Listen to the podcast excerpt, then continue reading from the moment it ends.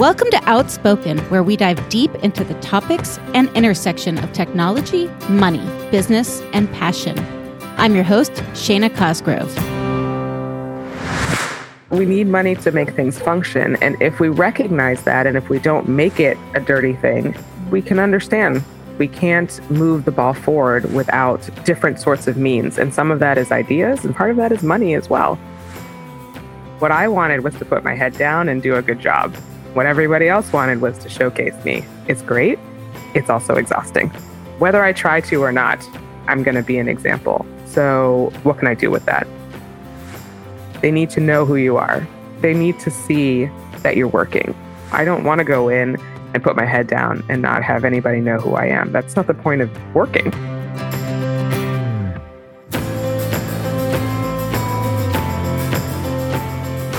This podcast is sponsored by Nyla Technology Solutions, an SBA certified 8A HubZone woman owned small business specializing in full stack software engineering and data science services to the U.S. government. Our innovative solutions are built to match the speed of mission. For more information, partnering opportunities, and new job openings, please visit our website, www.nyla.io.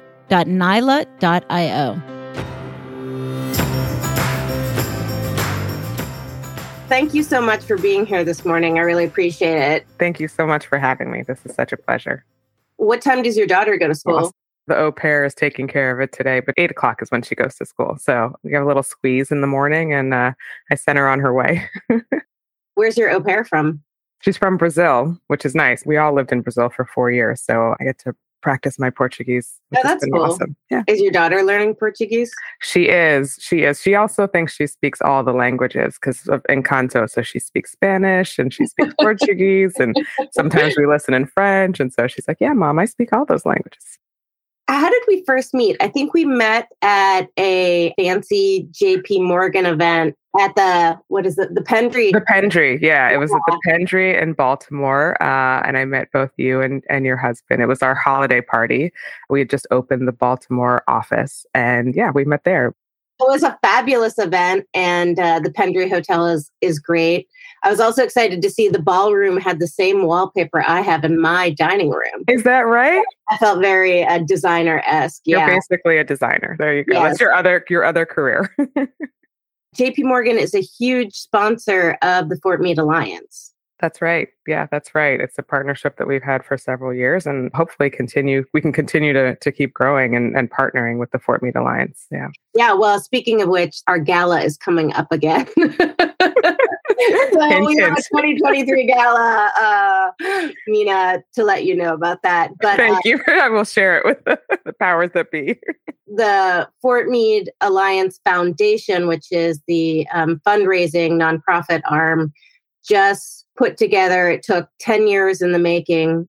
We were able to gift several million dollars to the US Army to help them build a resiliency center on Fort Meade to help with the recovery and thriving and daily life that everyone needs to to get through and to help make our warfighters stronger. So thank you for being a big part of that.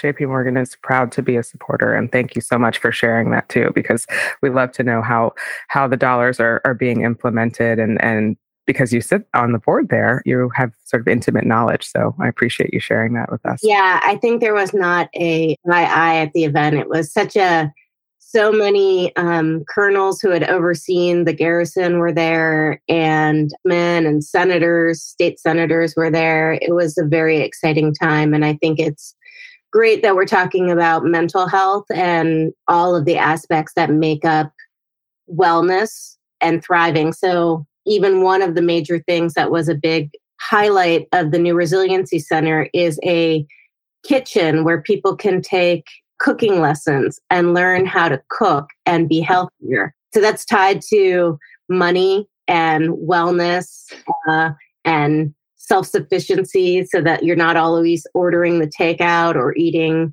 processed food. What is your day job? Why are we why are we even talking? Why did I rope you into this? I am a banker. That's my title. So I work for JP Morgan in the private bank, and my official title is banker, but I think we're also relationship managers. So I work with individuals, families, nonprofits, and we help individuals and families when they're going through an inflection point where they sort of need to go through a liquidity event or planning, um, say, for retirement or they're exiting their business or some sort of milestone has taken place where they need to reevaluate where they are. And our job is to build a team around you as the individual, around the family, and give the best advice that we can for our clients. So we work with trust and estate advisors we work with cpas if it's business related we work with m&a attorneys and we try to make you feel prepared.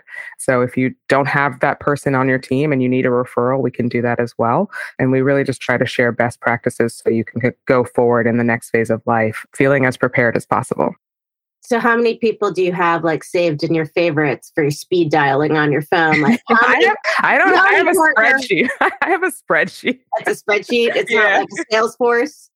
Well, we have a CRM system for sure, but it depends on the day. It depends on the, the client. It depends on the environment. So when there are a lot of deals getting done, like, you know, you're calling M&A attorneys and sort of saying, you know, how can I be assistance? What's going on? You know, what deals are we working on? When it's tax season, it's all the CPAs. When it's the end of the year, we're talking to the trust and estate attorneys to make sure that the trusts are, are in place, um, to make sure the charitable giving is going to take place. So depends on the time of year and, and the phase of the market even though you are largely focused on dollars, you know, spreadsheets, Excel, I would imagine that what you're doing, since you're talking about big inflection points, is a bit emotional with clients. It's a very vulnerable time, even if it's a positive, like there it's a big influx of money or something happened where they now are coming into money. So do you have like a box of Kleenex in your office?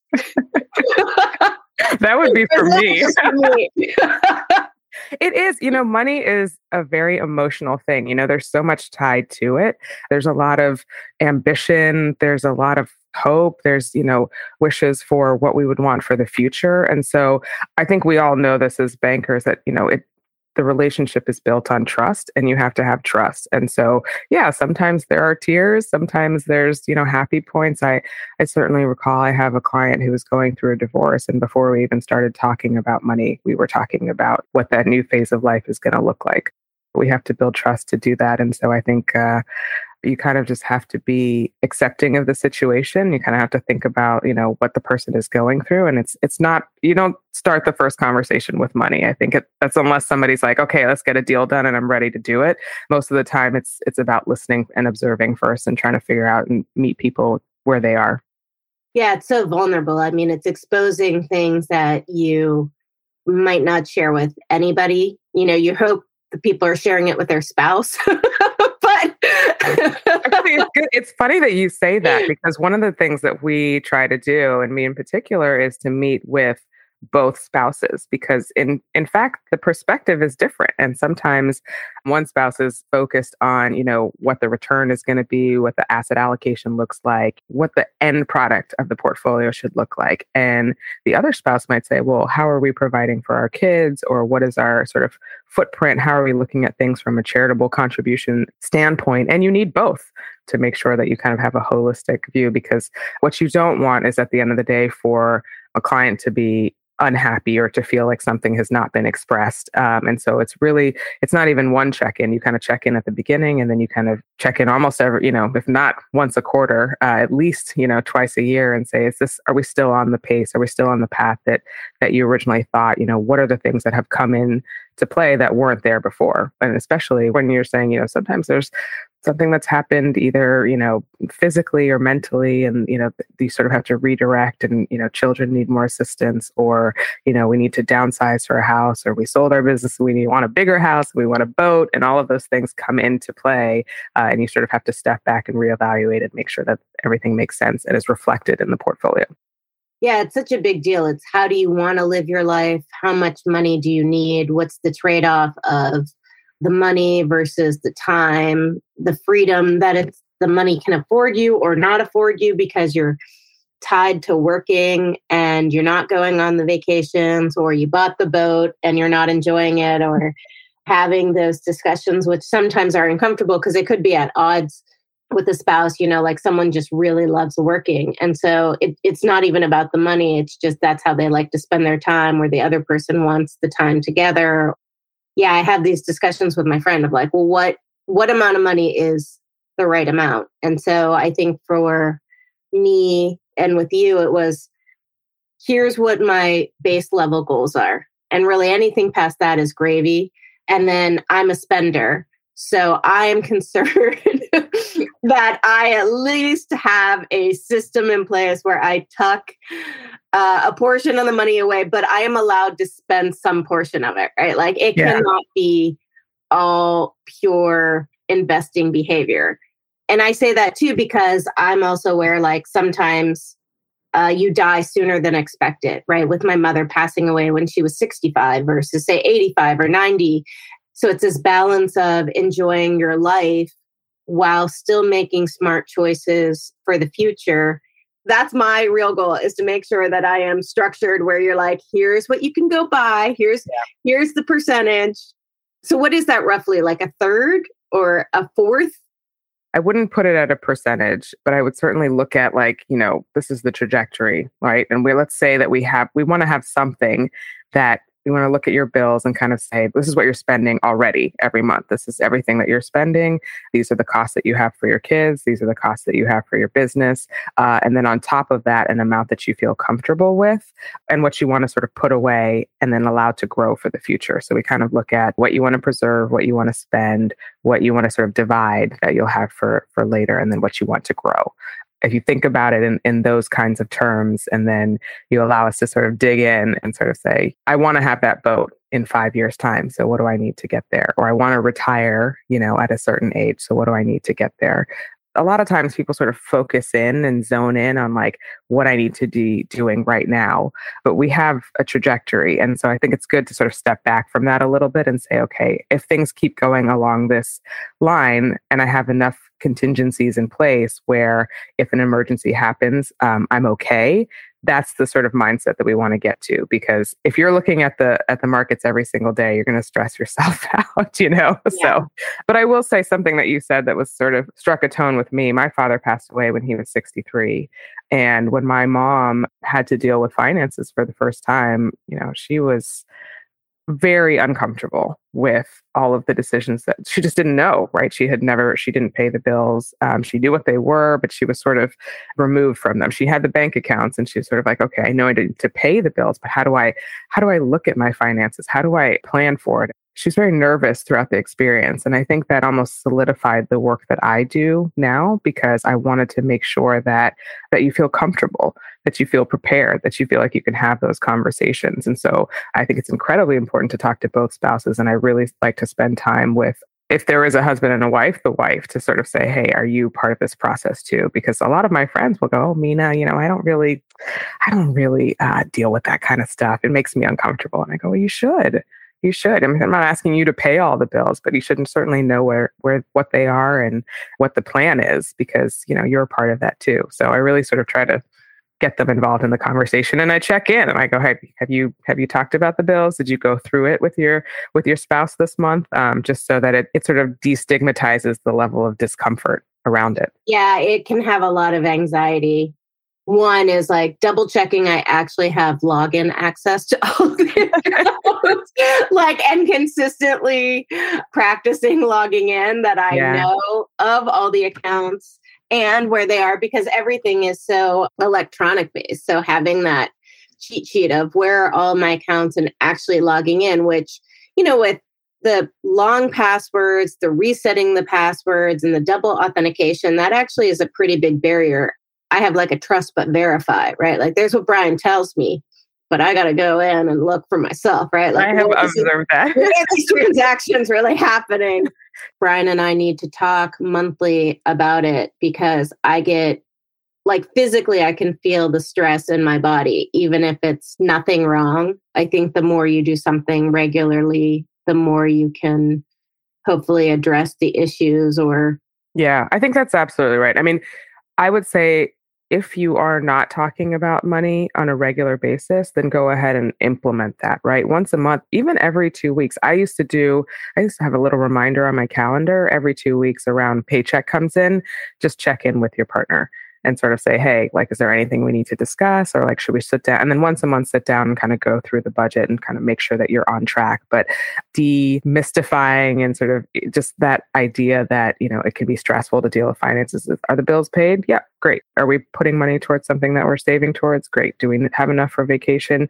If we don't, do we need to cut back on anything? Or, you know, I think just that having that conversation and feeling a level of comfort. Now, this is, you know, we're talking about kind of your day-to-day finances, right? This is we're not getting into the the planning for, you know, when Shana sells her business and she's making millions and you know, she's planning and doing tax mitigation, but I think both of them are important. You kind of start and say, let's talk about money. Let's not make it let's not make it a big thing. Let's not make it an uncomfortable thing. And your kids are older, so you can actually start to talk to them about money and then it sort of makes it a family thing right? Or, hey guys are you saving anything? Like what are you going to buy with your i don't know do they get allowance?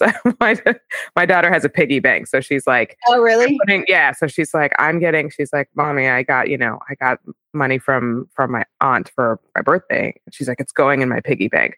So i'm like all right i've already got a saver on my hands right? So I, so I, so then we can talk about what she's going to spend it on when it comes to christmas or something like that and JP Morgan does this really well. They have a, a, sort of booklet called Children and Wealth. I think it's every age from six to 22, different phases that you can um, of life for kids. And you can talk about different elements of finance from that initial kind of saving and spending to, you know, growing an investment portfolio. So there's no wrong time to, to talk about money. Do most people come meet you at your office? What are the meetings like with you? Before COVID, we certainly most first meetings, we go to the client wherever they are. Um, if it's in the business and they want to show us the business, if it's in their home, we'll go to their home. If they want to come into the office, they're always welcome. But because we're, again, we're beginning a relationship and we're building trust, we sort of want to meet you where you are. You know, with COVID, um, I have some clients who I never met in person. Uh, we met over Zoom uh, or we met by phone and then certainly made an effort to meet after the fact but you know it's it's really whatever the the clients want you know sometimes there's an imminent deal and they just want to you know they have a recommended partner and they say okay i really feel comfortable with jp morgan being voted best private bank. And so i feel ready to move forward. And we kind of go okay let's pump the brakes. Let's make sure that every you know we tick all of the boxes and you know have our due diligence go through on both sides. It's really just about meeting you where you are Want to stay up with the latest on Outspoken? Hit subscribe in your favorite podcast app. Also, if you like what you're hearing, please be sure to take a minute to rate the show too. If you have any topics or suggested guests for the podcast, please email us. We would love to hear from you. Outspoken at nyla.io. how does a young girl decide that she wants to grow up and be a banker? And I have this image of like, I don't know.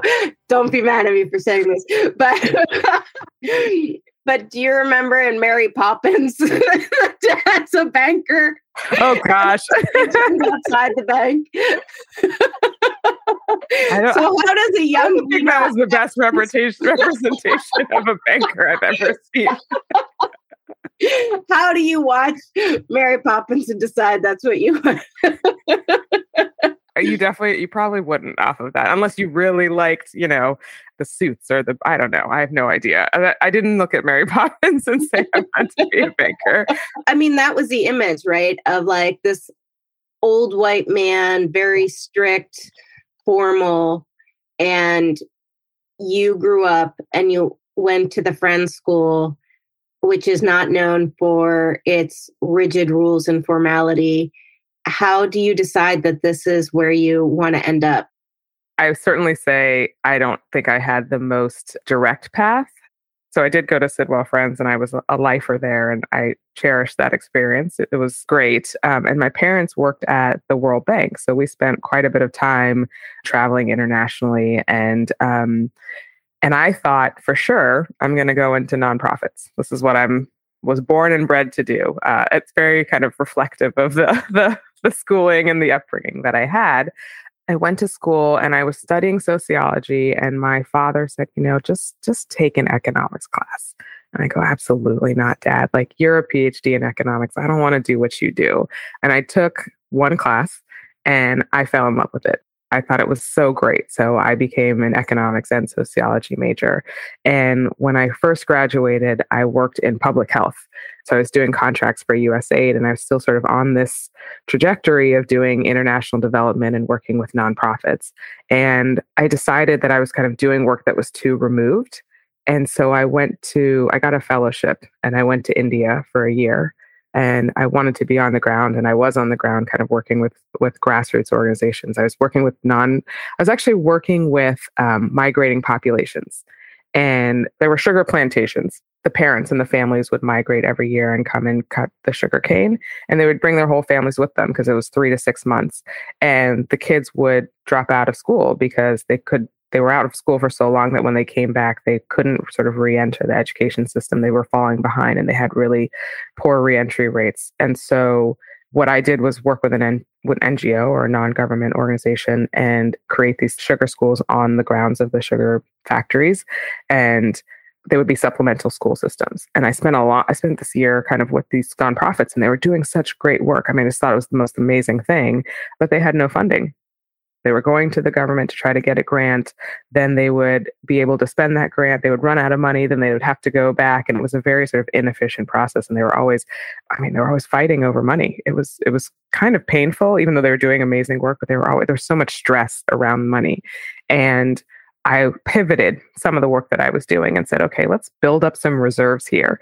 So I helped them put together kind of a, a deck when we went to the um, local government and we said here's the work that we're doing and you know allowed them to kind of have materials that they could kind of talk to and share so that there was information going out ahead of their kind of pitch if you will and really just kind of create structure around the ngo instead of just doing the on the ground work and as strange as that is it was probably the most helpful thing because they were like, oh, somebody's looking out for us. Somebody's, you know, helping to, us to plan and we can do our everyday work. And that was probably the foundation for me wanting to support mission driven organizations or me wanting to support individuals who were trying to fulfill their dreams.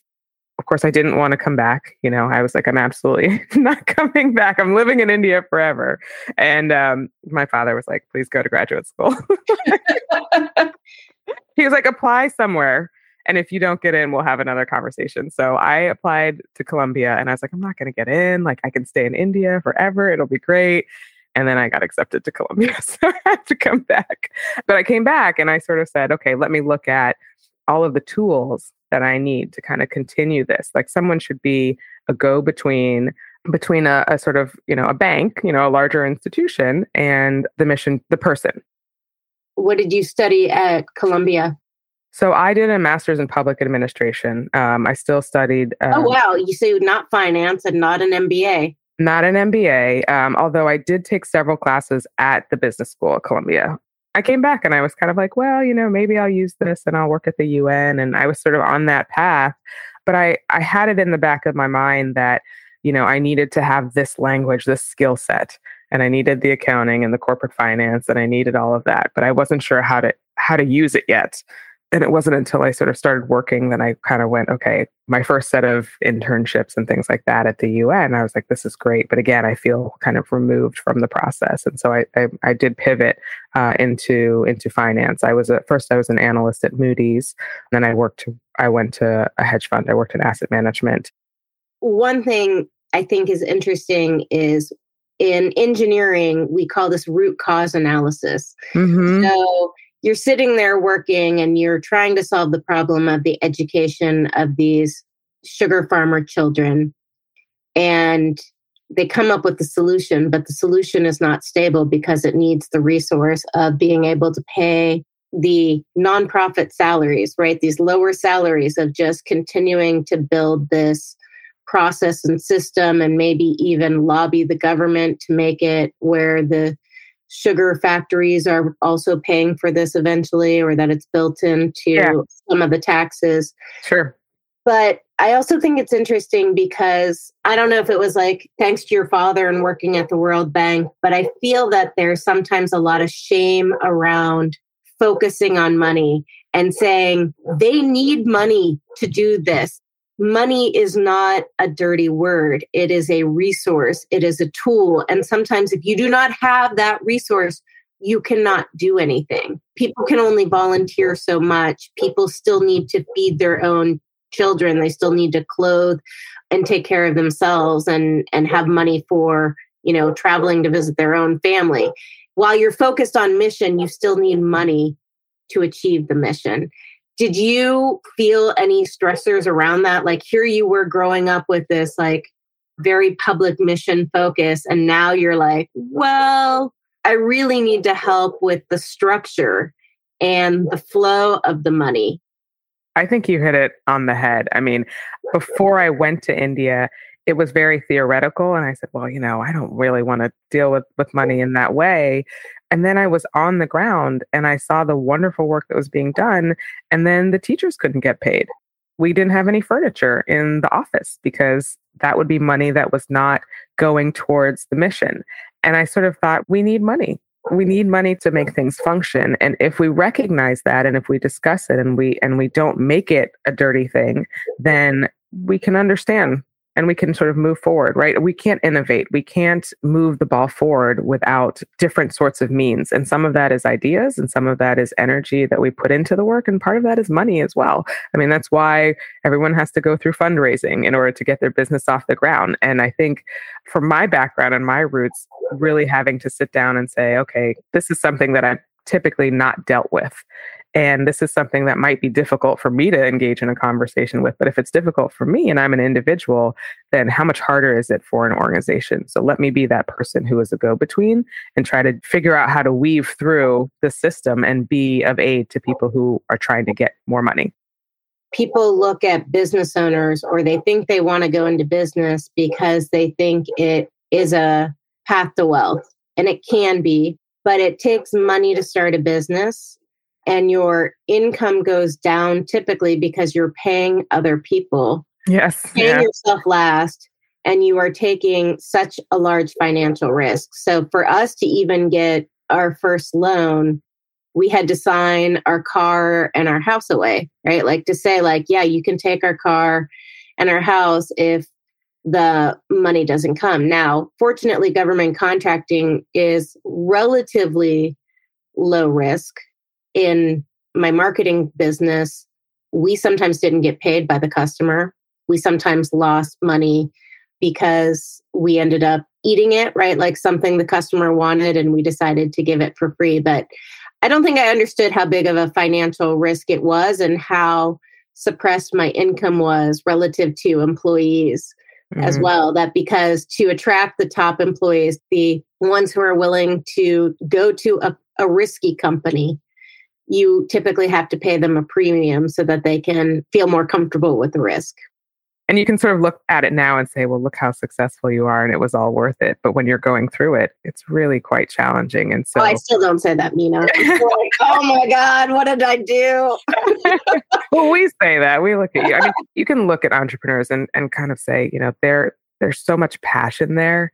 And I think this is part of what I love about my job is really being able to support people in their passions and going, my goodness, like Shana couldn't be doing anything else. This is what she's meant to be doing. So, how do we help navigate this system to get her and her business off the ground and be successful? What type of analyst were you? What did you focus on when you were an analyst? I was an operations analyst. I was an operations quality analyst. So, if you think about the the rating system so there was a time where Moody's was trying to rate hedge funds and they were doing what's called an operational quality analysis or an OQ rating. And so we would go into hedge funds at the time and evaluate their entire non-investment process so how everything from you know the procedure to sign off on wires to the way that their compliance structure looks like to key man risk you know anything that you would sort of do on the due diligence side to make sure that, you know, if you think about the time, maybe around 2006 or so, um, hedge funds were kind of emerging and everyone was going, well, what is this? And they're taking a lot of risk. And I'm not sure I feel comfortable, but there was just a lot of money that was flooding towards hedge funds. And so, in order to sort of legitimize and evaluate hedge funds, uh, Moody's set up a process to try to do that. And so we would go through, and it was just kind of my first way of looking at a company and like literally all the innards, like all the inside. What are the, where are the areas where they might potentially, you know, fraud somebody you know they could they could potentially you know take a very risky bet and take the money of an investor and and lose it or make a ton of money on it. But like how do you distinguish this from gambling let's just say right, right? and over time there was more regulation and there were more processes in place but very early on it was really like hey we have an idea and we think it's great and give us your money and you know we're off to the races kind of thing.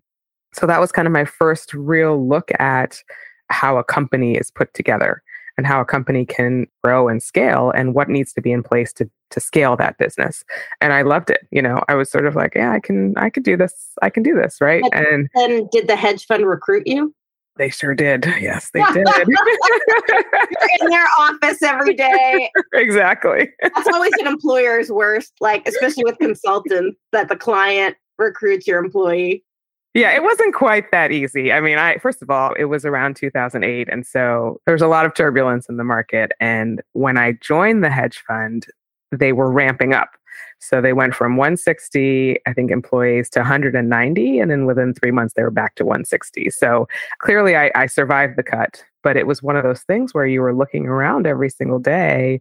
It was like a pink slip Friday thing, right? And you're looking around and you're like, am I going to make the cut? And it was incredibly like stressful. avoiding the HR. I literally wouldn't, I was like, I'm going to walk in, go to my desk. I'm not going to look at anybody. And then I was sort of like, wait, that's not, ex- that's the exact opposite of what I should do. They should see me. There should be visibility. I should be smiling. Like, they want me around, right? And you know, I think it goes without it, maybe maybe I should say it, but there was nobody else around that was black. There was nobody else that was a black female, and so I was like, I don't know if what I'm doing is going to keep me here. I don't know if I'm doing the right thing. I have no guidance. I have no structure around this, and so I just worked hard, you know, and I worked hard every single day. And I was kind of like, okay, I've made the cut this week. Okay. All right. Let me keep working hard. I'm going to make the cut next week, you know, that kind of thing. So it was a very different environment than being an analyst. I can say that for sure. Did you feel like someone up high was watching you and that you had a comfortable relationship? Or did you feel like you were slightly on the outside? Even if you're doing a good job, right? Like, I will say, from my experience as a software engineer, often the men hung out together and I was not part of their conversations, right? So they were a tight group. I actually didn't have issues with my leadership as much. My leadership was good. It was the pure knowledge and relationship that I was often excluded from. Yeah. That they had habits and behaviors that I didn't like, like uh, one example, they stayed late every day to play video games on the computer on the work computer system, and I was like, I got to go work out and make yeah. some food. Like, so that was my experience. I certainly think somebody was looking out for me. Um, I had a mentor, and he had come over from Moody's before me. So when he joined the the hedge fund, and I sent my resume, I made sure that he knew. And I would certainly guess that he was instrumental in, in being helpful. He said, I can't get you the job. You have to do that on your own, but I can put your resume in the hat. I leaned in on that relationship. I was sort of like, what don't I know? What is being said that I don't know? Um, because I wasn't in those rooms. I wasn't in those conversations. I, you know, there were a lot of traders that were sitting on the desk, and I don't even think it was late night hours because some of them would be like, okay, the trading hours are done. We're going home. But during the course of the day, you know, there's just camaraderie that comes from all those men kind of sitting on the desk together. And you're not part of that if you're not, you know, on the trading desk. But what I knew is that, well, I could say this now, I don't, but at, at the time I knew I was working hard and I knew that they knew that I was working hard. And when I showed up, I was like, hey guys, like, this is the information that I need. We're getting this done. Like, if not, I'm going to pester the shit out of you. I'm going to pester, you know? But also, you know, I mean, even when I left asset management, I came back and there were a number of documents that were that still had my name on them. And because I was creating those documents. So again, I was sort of creating process and I was creating legitimacy because I'd come from this other side. And I said, guys, this is what you need in order to thrive and to continue. And so I think the combination of having a mentor, lucky enough that that person was in the office as well. So I could kind of check in and go, hey, I'm having a really bad day. I feel like I'm failing here and them going no you're doing a great job or here's where you could adjust you know? I mean i think actually this is jim this is the person that during 2008 i was like i don't know if i'm going to make it. Like people are getting fired every day left and right. And he goes they need to know who you are. They need to see that you're working. And i have taken that advice and it's a very small and simple thing but i've kind of taken that advice through every job you know? I don't want to go in and put my head down and not have anybody know who I am. That's not the point of working. And there's a great kind of quote going around Instagram now. And it's like, you know, every day, do a little extra over the ordinary, and then it becomes extraordinary. You have to cover your bases. You have to do your job, but you can do a little extra on top of that, and people can know who you are. And that sort of allows you to to bring your full self to work every day and enjoy the work that you're doing. A lot of people view that as distasteful of this idea of, well, I'm simply doing the job, so I should automatically be recognized. But I find that that there's small behaviors such as documenting a lot of what you've done, capturing the metrics, like taking the notes of it went from, you know, one to 10 in this time frame and having those measures and having it ready to speak up as well. So being yeah. prepared for those on the spot conversations. It's interesting because it's not something major, major that you need to do. But unfortunately, marketing and communication matters in addition to knowing. And it, like, as you said, it was the difference between being fired that Friday or sticking around. It's letting people know that you did the work. This is why people often hire companies is because they know someone there, right? Mm-hmm. It's it's down to those relationships and what they see, and the more they see, the more they know, uh, and it becomes more legitimate. And it's interesting because I think there's this shame wrapped around too of like bragging or having to speak up, but it does make the difference it can be a lot if you're not doing it regularly, right? And there's a little bug in the back. It's like, it's just like finance. If you do it regularly, it's not painful, right? But if you're covering your bases, if they know what you're doing, you're not sort of popping up once a year or once a quarter and like, you know, trying to make a big presentation because people are busy.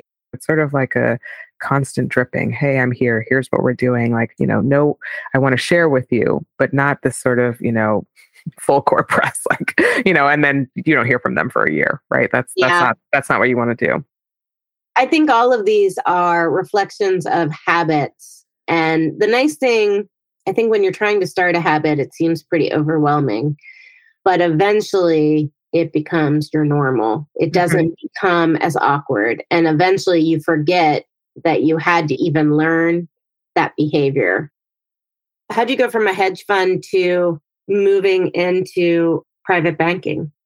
So there's a little bit of a jump there. So at the hedge fund, I was uh, I was in New York, um, and I had worked in in finance in New York. I moved home because my father passed, and I wanted to be closer to my mother. So I moved home for family reasons, and quite and frankly, only child. No, I'm a twin. Actually, I have a sister. yeah. Oh, that's right. Is yeah. she no, not even close. not even a little bit. She's like four inches shorter than me and very sort of big, bright personality. Where she live? She just moved to the DC area during oh, COVID. Oh, that's exciting. Yeah, yeah. So she was in Brooklyn in New York. So actually that worked out and we would meet in Midtown. Oh, that's and, right. She yeah. does the, uh, she's got the melodious voice. She does. you probably heard her in some book or uh, New Yorker or Atlantic article or something like that. And then both of my parents grew up in Ghana, but my father actually migrated from India in 1947 after the partition of India and Pakistan. And in Ghana, they were helping to foster businesses. My dad's side of the family came from India and stayed in Ghana, and they're still there today. My mom's family is Ghanaian, and she grew up in Ghana, and they met in college. your father's family already had a business or they decided to start a business given the environment? So they were already doing business, but Ghana was actually trying to foster business and had a program where if there was a 50% partnership with a Ghanaian owner, that the government would help to, I guess, give some subsidies uh, and help to support the business. So my grandfather went from India to Ghana to start this business, and they have stores all over today, and they're called Nankani and Hagen. So what? Nankani is the Nankani, and Hagen was the Ghanaian owner. That's so interesting. So your father had an experience being a minority in a country and growing up kind of culturally mixed, which is yeah. very similar to how you grew up. You know, you had these two immigrant parents, right? So you're mm-hmm. first generation American. Mm-hmm. And knowing what it's like to be an American, but also to be an immigrant, that's really interesting. I cherish it now. I think at the time I was like, what's going on? Where do I fit in? kind of thing. But um, you know, it's one of those things that I'm I'm very grateful for now. And my dad did a lot to instill Indian culture in in our family. My mom did a lot to, you know, instill Ghanaian culture. And, you know, even this past Christmas, I took my daughter to to Ghana. oh wow! See, yeah, she got to see both sides of her family, um, and so it was it's wonderful. So you're back in DC I'm back in DC. I was actually working for what's called an outsourced CIO. So it's an OCIO that focuses on nonprofit organizations, corporate pensions, in Arlington, Virginia, by the name of Strategic Investment Group. So I was working um, with nonprofits, again, with mission sort of driven organizations and building long term investment plans. And when the private bank was growing, I mean, still growing. It's always growing. But when it was growing, they wanted to build out that practice. They wanted to share, let people know that they were um, also in the business of building portfolios for nonprofits. And so I went over for that. And then in the course of that business, realized how much more there was to do, how much more um, advice and how many more tools we had in our belt, uh, and started working with individuals and families as well. And that's how you ended up at JP Morgan? Yeah, so they specifically called and sort of said, We're building out this practice. But for me, JP Morgan was a no brainer because when I was on Wall Street in 2008 and there were margin calls from banks every single day, the partner that we relied on the most was JP Morgan. The culture of the firm reflected the business that we wanted to partner with. So I knew the name and I and I sort of went through the due diligence, but I had already had again kind of in your mind you're sort of like I want to go where someone I trust. You know, and it was a big shift for me. I had never gone to a bank, right? I had never been in an organization that was more than call it 150 people, 60 people. I wasn't sure I wanted to kind of go into this like huge institution. But I think even big organizations you can make feel small if you have a good compass and if you know that, you know, your team is rooted in the right in the right way. And the people that I met particularly you know my market manager and and my coworkers i thought you know this is this is something that i will that i will try. And if i don't like it i will leave. Um, and four years later i'm still here. So i've been enjoying it. You were in jp morgan's private bank and there is also this chase wealth management. What is the difference between the two and where would someone typically start? There is overlap between the two for sure. Chase wealth management is typically an advisor led approach. So you have an advisor that you're working with throughout the process that helps you to build your portfolio, do your finances, answer your questions. Um, and that's kind of your, you've got a point person or a point advisor. In the private bank, we lead typically with a team approach. So I will help manage relationship. I also sit with an investment specialist. For example, we have a wealth advisor who's a former practicing trust and estate attorney who can help review documents and give comments and sit in on meetings with trust and estate attorneys. We also make recommendations for CPAs and trust and estate attorneys. And we have something called the Advice Lab, where we have experts and specialists who look at everything from employment agreements to um, exit strategy to philanthropy. And we all sort of work together and surround, whether it's a client or a team of clients or a business, to help uh, at an inflection point. So typically, a business owner that might be selling their business uh, and transitioning out of it, or even having advice to stay on um, for a couple of years, we have a team that can help advise in that way from everything from the advice side all the way down to cash management. So, what's going to happen on day one, and then how we plan for the, the individual or the family into uh, retirement and into next generation wealth. So, we really look at our, our skill set as kind of a team approach, and we work together and we surround the client with the best practices and advice that we can give. When would someone approach wealth management versus private bank? And how do you know where to start?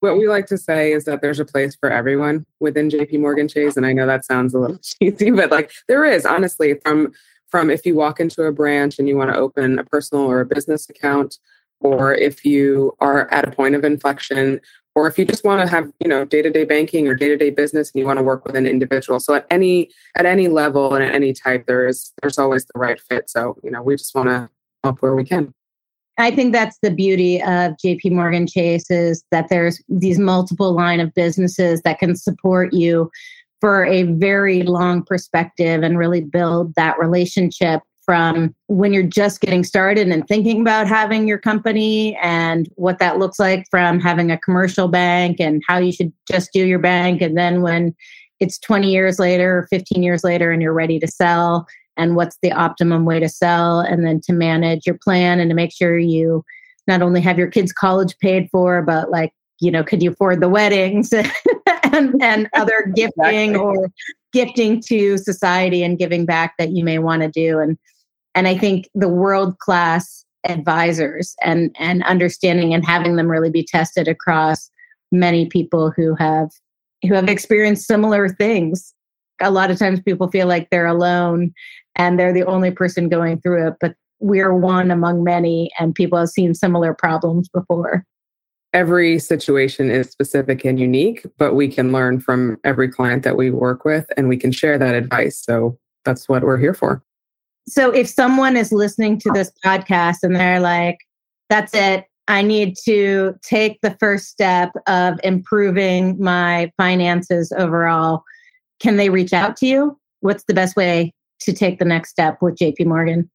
Yeah, I think they can reach out to me. They can walk into a branch. They should, I mean, if you are ready and you feel that you're ready, then don't wait. That's the first thing I would say because it takes a little bit of mental preparation, but it's it's worth it. You know, you want to have a plan and at the end of the day you want to be able to execute on that plan and having somebody to assist you do that is what we're here for. So you can email me or you can LinkedIn me or whatever it is, but um, Sure, they can reach out to me and I can pass on your email. So they can DM me and ask say I want I want to know more and I'll connect you. And I'm happy to help. So, what do you say to people who feel that they are uneducated about their own wealth management, about investing? How do you get started? Honestly, I say like have the conversation. Like, don't shy away from it. And I, maybe this is indicative of me because I'm like, I never, if there was somebody told me something was a challenge, I'm like, okay, I'm going to go do that thing. Yeah, you I, sound very comfortable with like a lot of difficult things. Like I'm like, wow, these are a lot of uncomfortable situations and challenges, and you're like, oh, I'm just gonna figure that out. Like, oh, doop, doop, doop. I'm just gonna. I like a cha- I like a challenge, and I sort of like this idea of let's get messy. Let's figure it out. Let's you know, and I, it's not going to be pretty at the outset, but you learn from everything along the way, right? And so if you're scared of it and you sort of shy away from it, then you're doing yourself a disservice. And maybe some of that comes from traveling quite a bit when I was younger and being among cultures that I was unfamiliar with, or, you know, learning to sleep on the floor and learning to live without electricity and all that kind of stuff. But all of that was like, I don't know, those are those are joyous times. You know, we spend so much time kind of inside our heads and trying to figure out, am I doing things right? And, and you kind of have to live in the world as well. I just love the idea of saying, hey, this is something I didn't know how to do. And now I know how to do it. You know, like I was doing home repairs on Saturday and I was like, wow, I can't remember. I remember the time where I was terrified of cutting a hole in drywall because I thought my house was going to fall down, you know, and now I'm like, yeah, it's just drywall. Like, you know, no big deal. to just keep doing it, just keep trying. Yeah, I mean, I think you have to recognize that you're not great at everything. And if you ask the question to somebody else and you allow yourself to sort of expose that you don't know something, you might find greater treasures in that. And somebody might say, Hey, I don't know that either. Or here, this is what I know, and this is what you know, and let's put it together. One of the things that I learned more and more is like, you know, when I was in by myself and, you know, single, you know, kind of black woman in finance, I was like, oh, I have to be the best because that's the only way that I'm going to be able to be here every day. And it's not, it's not that. It's like, I belong here and what I don't know, I'm going to find out, but I can do this job and everybody can do the job. You can you can put yourself your mind to something and you have no idea what you can accomplish. So don't limit yourself by sort of saying, you know, I have no idea, so I'm not going to do it. That's just you're just limiting yourself in that way. How did you deal with standing out just by the nature of being a black woman in banking? there was what I wanted, and then there was what sort of everyone else wanted, right? What I wanted was to put my head down and do a good job and just be there every single day. And what everybody else wanted was to showcase me. Hey, you're on the website. Hey, like look at oh our black banker. Every like, picture. I am on every yeah, website. I'm on every pamphlet. I'm on, you know, every panel, I, every volunteer activity, right? Yeah, like, I was like, I feel like it's actually nice and it's negative because you're being pulled in at a rate to do things that the average person you're working with isn't right like you're being asked to volunteer you're being asked to mentor you're being asked to give yes and they are not so it's almost like this huge portion of your time is focused on being the literal walking example yeah I mean, maybe I'm getting to my bitterness. No, no. Like, I think you. Oh, you, are a woman, so you need to do all this volunteering, and you need to be on this talk. And I was like, why can't some of these dudes who get to go home every night, like, I can't give constantly. I got to put my oxygen mask on and I want to watch my real housewives. Like, right. I want to eat some popcorn and. Right. This is a podcast. So, like, you know, we can tell, but I'm like nodding my head in like in agreement. I'm yeah. like, absolutely. Yeah. Oh, by the way, you should be on this board and you should do this. And hey, can yeah. you talk about this? I'm like, no white man is being asked to do this. Why am I doing, you know, I want to do my job too. And it's, it's great it's also exhausting. Those two yeah. things exist in the same vein, right? I kind of go back and forth. There's one, I remember somebody saying, you know, you can walk into a room and you have to spend the time and energy to know everybody in the room. But when you walk into the room, everybody already knows who you are because you're the only one there. And I sort of, you know, it took a little time to kind of lean into that. But I was like, if I have a platform, if I have a voice, I will use that. But I also have to be mindful of reserving energy for myself, of being able to do my own thing as well. But also, I know that people are looking at me, whether I try to or not, I'm going to be an example. And so, what can I do with that? One of the initiatives that have taken place at JP Morgan that I'm really proud of is this thing called Black Wealth Initiatives. Black Wealth Initiatives is under this umbrella called Diverse Wealth Initiatives. And the idea is to sort of hopefully not to be the only one and try to create some, you know, synergies across the bank because there's maybe one banker in DC and one in LA. But the idea is to sort of share that JP Morgan as a whole is being intentional about Black wealth, about diverse wealth, and having those conversations. And I think, to be perfectly honest, like, I am signing up for this one. I'm putting my hat in the ring for this one because I do want to share that this is important to me. I'm happy to do that. JP Morgan is also a big sponsor of the Women's Presidents Organization. I was invited to a fancy dinner at the conference. This year is going to be in Vegas, which will be fun. It rotates East Coast, West Coast every year. And JP Morgan has a big focus on these more underrepresented groups I think it's always been part of the narrative, but I think with social media, we're able to reach a broader audience. I certainly think the private bank has spent a number of times. We have a, we actually have these events called the Well Prepared Woman, um, which we did for the president of WPO and a number of the members and really just saying, you know, let's spend some time just with women, right? Because there's so much intelligence and there's so much heart, and you're already doing the job, but let's focus some of the efforts towards what will get you towards the kind of next phase. And so let's talk about all the stuff that you feel uncomfortable talking about in public, but you're in a safe space. So let's let's chat about it. And I love that we get to do that. Again, it's kind of what makes this job great it's not that big cold you know banker image. It's this very personal advice driven relationship that's built on trust. And somebody being able to say hey let me raise my hand about this. This is something i don't know about. This is something i'm uncomfortable with. And i'm in a group of my peers and i want to chat about it. And then what is great is that within 5 seconds there's always at least one other person that says me too right? And then you don't feel alone in that it's almost like a give and take right we see individuals who are doing such a fantastic job in their in their worlds uh, with their companies and organizations and we get to help And they look at us and they go, okay, a woman in finance, like this is such a rare thing. And I have questions and they want to know what we know. And yeah. I'm happy to share that. So it's it's really such a nice relationship partnership that we get to give that advice and, and everybody grows from that.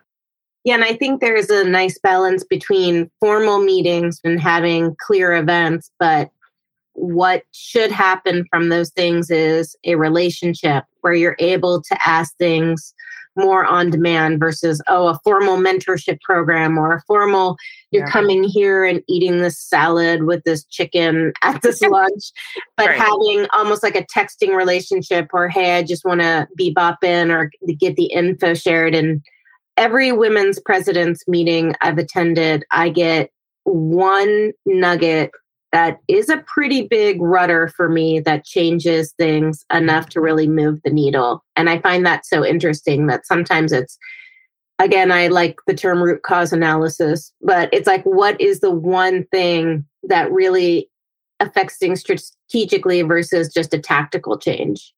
Even if it is a tactical change of like you got to look at your finances more often it ends up being a strategic move because it ends up being more comfortable is there a book that you have read that really affected you personally or professionally I love to read. At one point, I was during COVID. I was part of two book clubs, so I was like, the, so it's not the question is not that I don't read. The question is the problem is that like my favorite book is usually the last book that I read, you know? um, and I just read this book called Lessons in Chemistry, which was about a woman. That sounds very dry, by the way. It that wasn't. I, it, first of all, it was, yeah, it sounds, it does sound dry, but it was nonfiction. It was about a, well, I will say female scientist, but even in doing that, I'm sort of negating the, the whole reason the book was of her sort of narrative in the book because she's like i'm not i'm a scientist. And there were a lot of men who were trying to put her in a role as being a mother or being an assistant to the scientist or being you know just a housewife and she was like no i'm a scientist.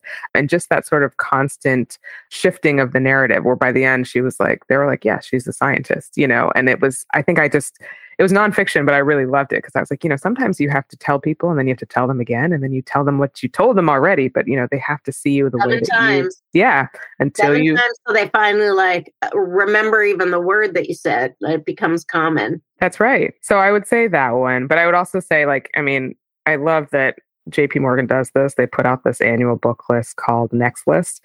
They put out a ton of books. And so I always go and almost cheat and say, okay, well, what should I be reading? There's one book this year by David Rubenstein called um, How to Invest that is on my nightstand already. That will it's a little dry. I know. It's probably not like, you know, the sexy stuff. But then it's also matched with another book from the next list, which is Edward Enninful's A Visible Man. And I don't know if you're familiar with Edward Enninful, but he's the chief editor of British Vogue. But he's also a gay African man from Ghana. And both of my parents are from Ghana. And so I'm very excited to read that next. What advice would you give your younger self? I wish I had created a community earlier. You know, I really felt like, particularly in finance, that, and I was friends with all of the guys, but I was often the lone female on the desk or well, I was the lone analyst, right? So even though there were other females that, that were married, they went home after five o'clock. It was just me. And I think I felt like there has to be a woman in finance in a hedge fund that sort of you know is just in the exact looks exact just like me. looks just like me and i was like i can't find that. That's not right. here. And so if i had broadened my scope maybe a little bit and sort of said hey and i am i'm not saying i didn't have i have friends obviously right? And i hung out with people who are a lot of public health people that i'm still friends with today but really just sort of having somebody to bounce your ideas off to say hey does this how's it going for you? and really share that experience because you know our jobs are tough right? And and things are stressful and you know we sort of need to have community to help us go through that. There's this big myth or story that we tell which is largely that a mentor needs to look like you mm-hmm. and once i finally learned that that's a lie that's been hurting me i realized how much richness there is from people who are a white male who grew up with all the privilege and yeah. A lot to learn and I'm friends and I get along with them and we laugh yeah. and learn and yeah my yeah. mentor was definitely a white male I mean that that's what yeah. available I mean some of my best friends yeah. are white males and me too it sounds horrible right no but I honestly, I think that and, and also just paying it forward a little bit, right? Like, you know, we're at a point where if there's something that you know how to do well and you see somebody struggling, help them, right? We all need help in our everyday and we may not even recognize it. And and I just think that I wish that I had spent a little more time um, investing in in those types of relationships and i'm very grateful for the friendships that i have now but you know certainly in the work environment where you're kind of spending so much time and it's really stressful that you have camaraderie there as well tell me something about yourself that might surprise us I guess I'd say I'm a huge Formula One fan. I mean, maybe that's what? something that, yeah, I love Formula One. And my daughter loves it and we watch it all the time. And she's a huge Lewis Hamilton fan. And She's screaming at the TV, and it's just something that we got into together. Um, How did that come to be? we traveled a lot internationally. So I've been to Monaco. I've seen the track there. Um, my family lived in Brazil. Um, it was a big, you know, race when it came to Brazil. And then, of course, during COVID, Netflix has this um, documentary called Drive to Survive and it just sort of like was the culmination of like my upbringing and and something that I could do with my daughter and so religiously you know a lot of people from my work know this and I'm so thrilled that this year JP Morgan is a sponsor at Formula 1 and maybe they can hear this and let me go but you know I just I love it. I honestly and I can follow that like it's it's 10 teams it's 20 drivers and I love the way that the car gets sort of altered and gets fixed and and they're adjusting all the time. And then i love the mental game of the drivers. It's kind of like tennis for me as well. And like you see the athleticism but you also see the drive and the sort of mental preparation that goes into the race and how they evaluate it afterwards. Yeah i'm a i'm a huge fan. I enjoy it a lot. You drive really fast yourself. No that's that's my outlet because i got a kid in the car and i can't i can't go above like 35